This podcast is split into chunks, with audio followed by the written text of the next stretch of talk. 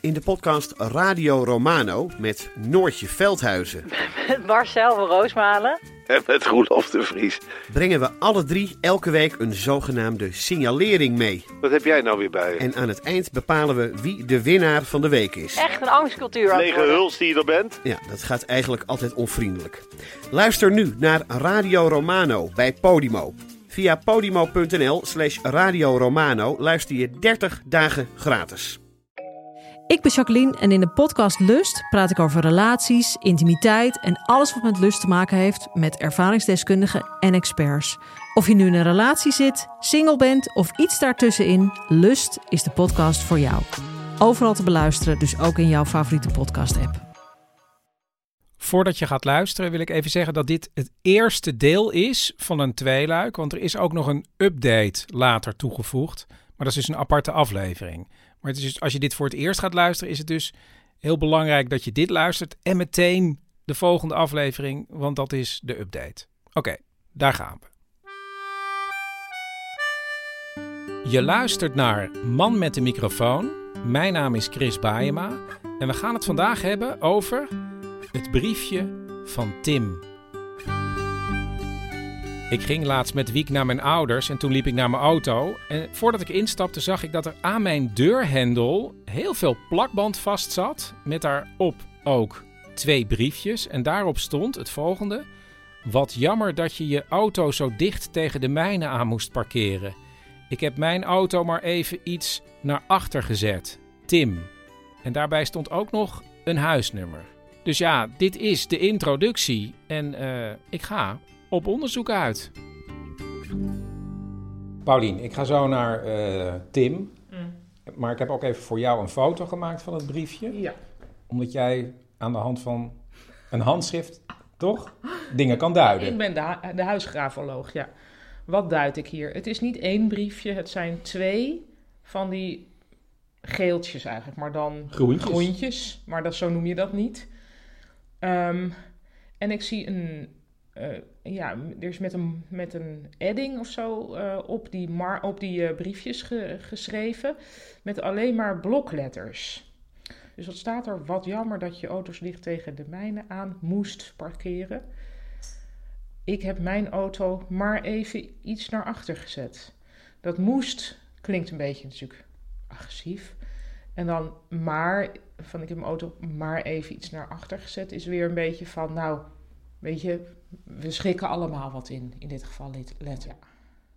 Kijk, het minst confrontatieachtige wat je zou kunnen doen is niks. Dat Ja, zou dat is ik geen doen. confrontatie. Ja, maar dat zou ik dan dus doen. Dan zou, nou ja, dan zou ik de confrontatie weer in mezelf gaan zoeken. Van waarom en binnen, vind ik oké, dit en zo binnen erg? een scala Wat van er de confrontatie. Ja, wat oh, is wat ja, ben ik wat- toch erg. Hoe zou je dit duiden binnen het scala aan confronterende Er boodschappen? zijn eigenlijk twee mogelijkheden. Ofwel, dit is iemand die nooit iets doet en nu eens iets doet, maar op de aardigste manier.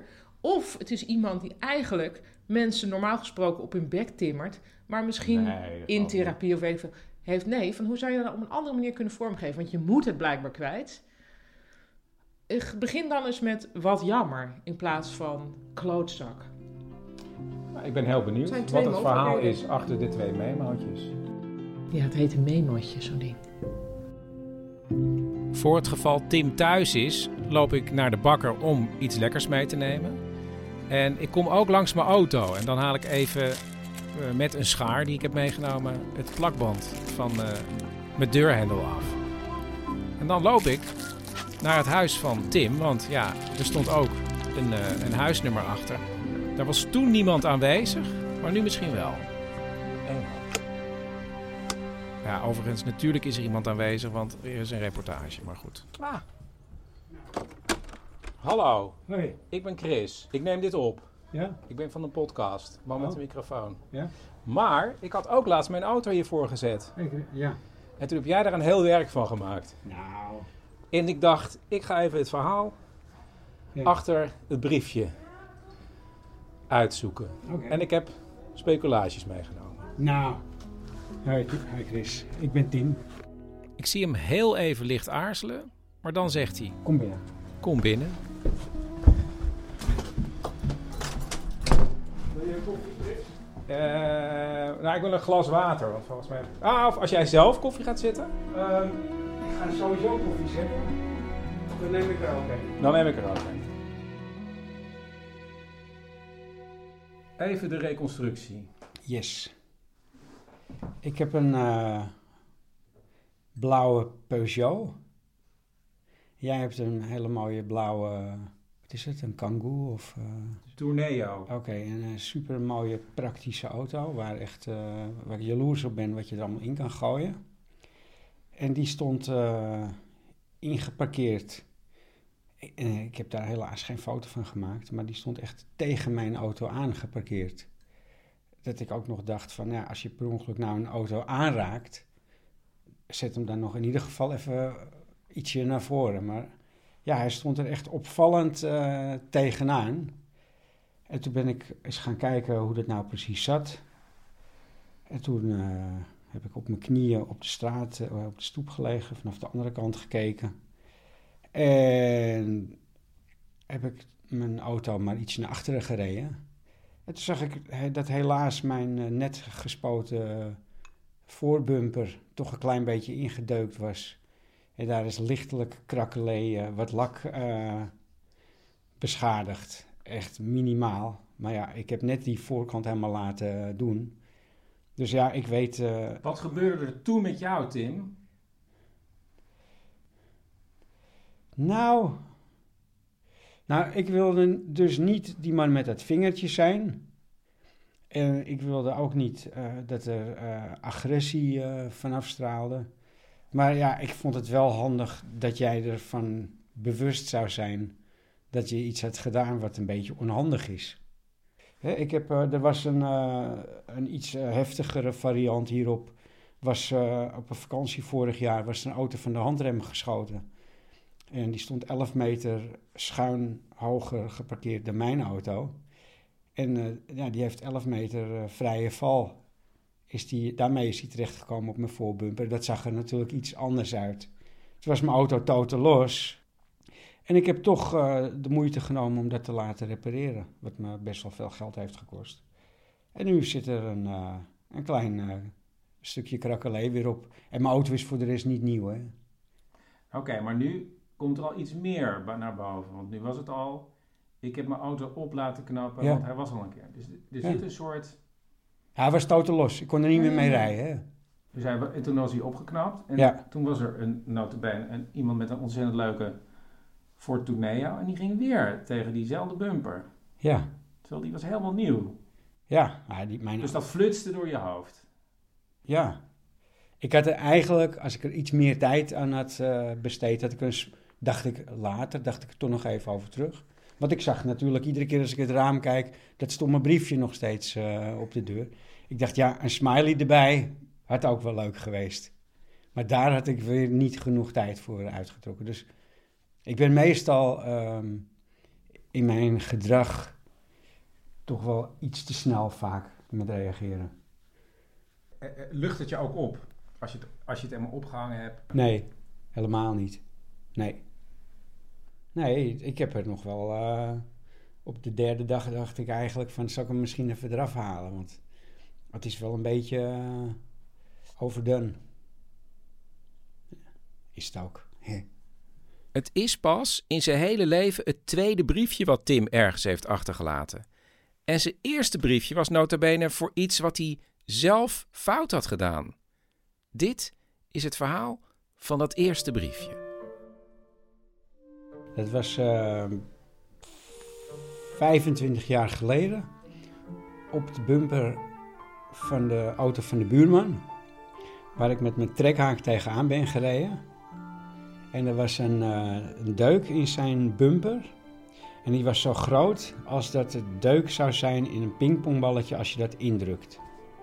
Toen eh, heeft de buurman, hij leeft nu niet meer, die heeft toen gezegd: er hoeft geen verzekeringswerk te worden, geef maar, ik geloof 200 gulden of zo. En dat heb ik gegeven, want ik wilde niet dat mijn no-claim omhoog ging en bla bla bla. En die auto heeft nog jarenlang voor de deur gestaan. En ieder jaar werd dat deukje werd minder. Net als dat een pingpongballetje als je het in warm water houdt, dat dan het deukje er ineens uitgaat. Zo was ook die deuk hier ineens verdwenen uit zijn bumper. Ja, maar ik heb nooit geld teruggevraagd hoor. Dat was het andere briefje. Maar oké, maar... Gaan we een koekje eten? Trouwens, Ja. een koekje? Maar, Tim, Ja. jij bent sowieso een Pietje precies, begrijp ik. Is dat van je vader, van je moeder? Mijn moeder. Mijn Ja. moeder. En verder, eh, mijn moeder die kan ook zeuren. Maar daar ga ik niet heel erg eh, over uitweiden. Maar je noemt het nu opeens zeuren. Ja, ik heb ook wel het idee dat jij het gezeur vindt.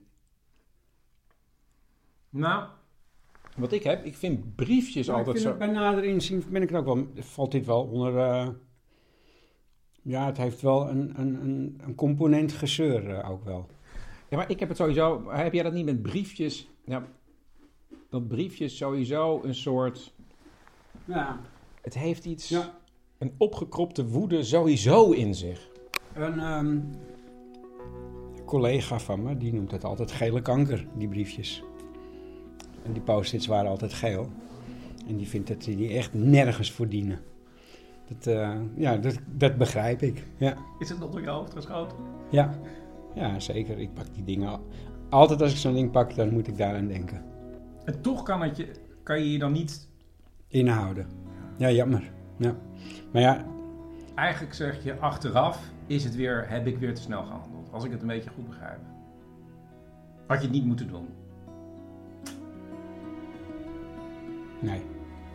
Nee, dan zou ik mezelf verloochenen. Dat, eh, ik vind het prima dat ik dit heb gedaan. Ik blijf gewoon zoals ik ben. Oké, even resumeren. Het briefje is op mijn auto gekomen vanwege het feit, volgens mij, eh, omdat zijn auto eh, een tijdje geleden totaal los is gereden. En omdat hij dus zelf een keer een briefje bij iemand heeft achtergelaten toen hij een andere auto beschadigde. En dan hebben we ook nog te maken natuurlijk met zijn directe manier van reageren. Heeft hij daar bijvoorbeeld op zijn werk ook problemen mee gehad? Ja, er is eh, duizenden euro's aan coaching eh, in gaan zitten. Nee, maar serieus? Ja, serieus. Ja, ja. ja. Maar wat, wat, Slechte reclame natuurlijk om te zeggen bij, bij, met wie dat, bij wie dat was. nee, maar, en waarom? Waarom? Op een gegeven moment dacht je, Nou, het zorgde voor botsingen met eh, mensen. maar wanneer dacht je, hoe kwam het dat je dacht, ik, ik, ik moet gecoacht worden? Eh, ja, ik verwacht van anderen ongeveer hetzelfde als wat ik zelf eh, doe. En op mijn werk kwam ik erachter dat, eh, dat daar niet iedereen eh, eh, even op dezelfde manier meeging. En dan ging ik andere mensen ging ik daar dan op wijzen. En dan op een iets te directe manier. Je En daar een voorbeeld onaardig. geven? Nou ja, je hebt in een vergadering heb je heel vaak dat je afspreekt wie gaat wat wanneer doen. En als je dan iemand hebt die de vergaderingen leidt en die eh, doet dat drie vergaderingen achter elkaar, houdt hij dat niet bij, dan eh, gaf ik aan als hij dat de- deze keer weer niet eh, ging doen, dat we misschien even moesten uitkijken naar een andere projectmanager. Nou ja, en toen kwam, kwam er een officiële klacht, want ik had deze meneer beledigd. Maar je En, zegt op die manier- maar je had het iets minder vriendelijk gezegd. Nee, nee, het feit dat ik het had gezegd was ook Ah, bij deze meneer niet goed gevallen. Ja.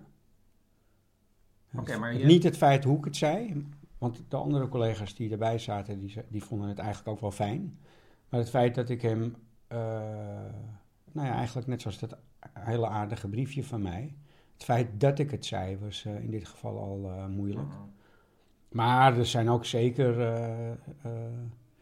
gevallen geweest waar mensen zeiden: ja, het, het maakt niet uit eh, ehm, dat je het zegt, maar het gaat om de manier waarop je het zegt.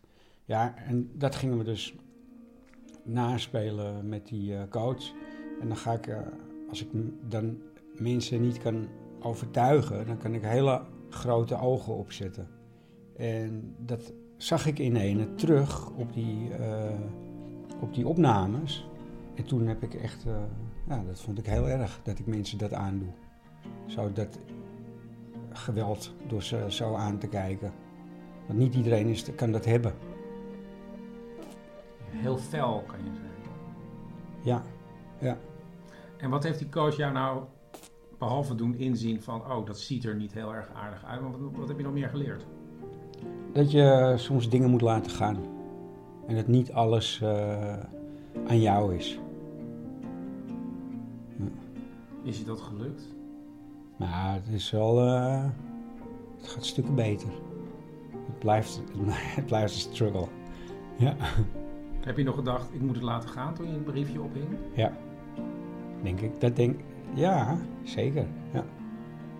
Ongeveer een halve seconde. En toen zei ik nee. Want?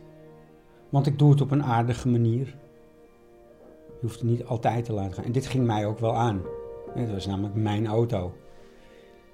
En inderdaad, die auto is helemaal niet zo belangrijk. Maar... Dus, dat, dus dat is eigenlijk wel leuk. Dan gaan we weer even terug naar dat, ehm, naar dat briefje op de auto. Wat zou jij hebben gedaan? Ik zou niks hebben gedaan. Nee? Nee. Want ik zou denken, oh ja, dat heb ik ook wel eens gehad. Dat ik Ja. iets, iets te dicht op iemand parkeer. Ja. En ik kom, altijd, ik kom al- altijd wel uit mijn parkeerplek. Ja, eigenlijk eh, ben ik een beetje jaloers op jou. Dat jij eh, gewoon zegt, ja, ik had het laten gaan, ik had er niks aan gedaan. Het is, eh, het is wel mooi zo. Dit was Man met de microfoon met natuurlijk ontzettend veel dank aan buurman Tim van een paar straten verderop. En ik zoek voor mijn programma nog mini-romcoms, waar gebeurde liefdesverhalen over hoe mensen elkaar voor het eerst ontmoet hebben. Heb je zo'n verhaal, dan kun je reageren in de show notes. Je kunt natuurlijk ook lid worden via eh petjeaf.com en dan zoek je op Man met de microfoon. Ik ben ondertussen bezig met een nieuwe aflevering van Een Grote Bruine Envelop. En ik kom gewoon natuurlijk ook weer heel snel terug met Man met de microfoon. Tot snel. Ik was echt gewoon benieuwd, weet je. Ik had wel verwacht. hey, heb jij dat briefje gepakt, eh, op mijn auto geplakt? En dan bel je aan en zeg ik, ja, maar het is helemaal niet erg, joh. Maar ik denk, dan weet je het en dan was het klaar. Dus dat is zeg maar de, de podcast in drie seconden.